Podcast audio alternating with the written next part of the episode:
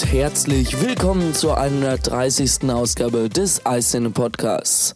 Neues zum iPhone 6s, WatchOS 2 aufgrund von Problemen nicht veröffentlicht und einige weitere News hielten uns diese Woche auf Trab. Hier ist eure Zusammenfassung für die letzte Woche. Noch am Sonntag, kurz nach unserem letzten Podcast, erfuhren wir durch eine Beta-Version von Apples Xcode einige Informationen zum Arbeitsspeicher von iPhone 6s und iPad Pro. Demnach soll das neue iPhone über 2 und das iPad Pro über 4 GB RAM verfügen.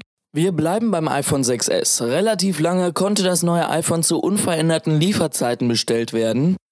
Gegenüber des Nachrichtensenders CNBC verriet Apple-CEO Tim Cook, dass es sich hierbei jedoch nicht um eine geringere Nachfrage handle, sondern dass einfach mehr iPhones im Vorfeld produziert wurden.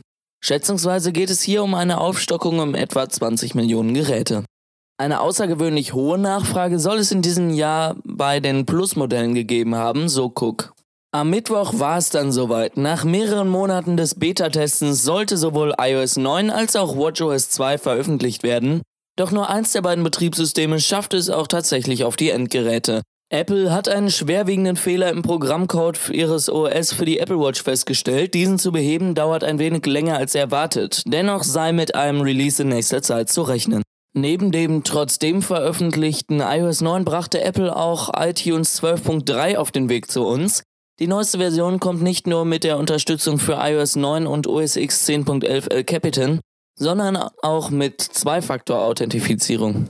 Am Donnerstag stellten wir euch einige versteckte Funktionen in iOS 9 vor, die das Update noch besser machen. Schaut einfach mal im Blog unter iCine.com vorbei und vielleicht entdeckt ihr ein, zwei Dinge, die ihr noch nicht wusstet. Zwei Wochen vor dem Release der finalen Version von OS X 10.11 Capitan stellt Apple seinen Entwicklern bereits die erste Version von OS X 10.11.1 zur Verfügung. Wir haben bislang leider noch keine nennenswerte Neuerungen erkennen können. Wenn ihr welche findet, lasst es uns wissen.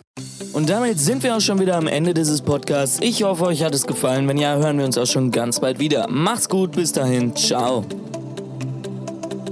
Mehr Informationen zu diesem Podcast oder auch täglichen News findest du online unter icinem.com. Wir freuen uns auf dich.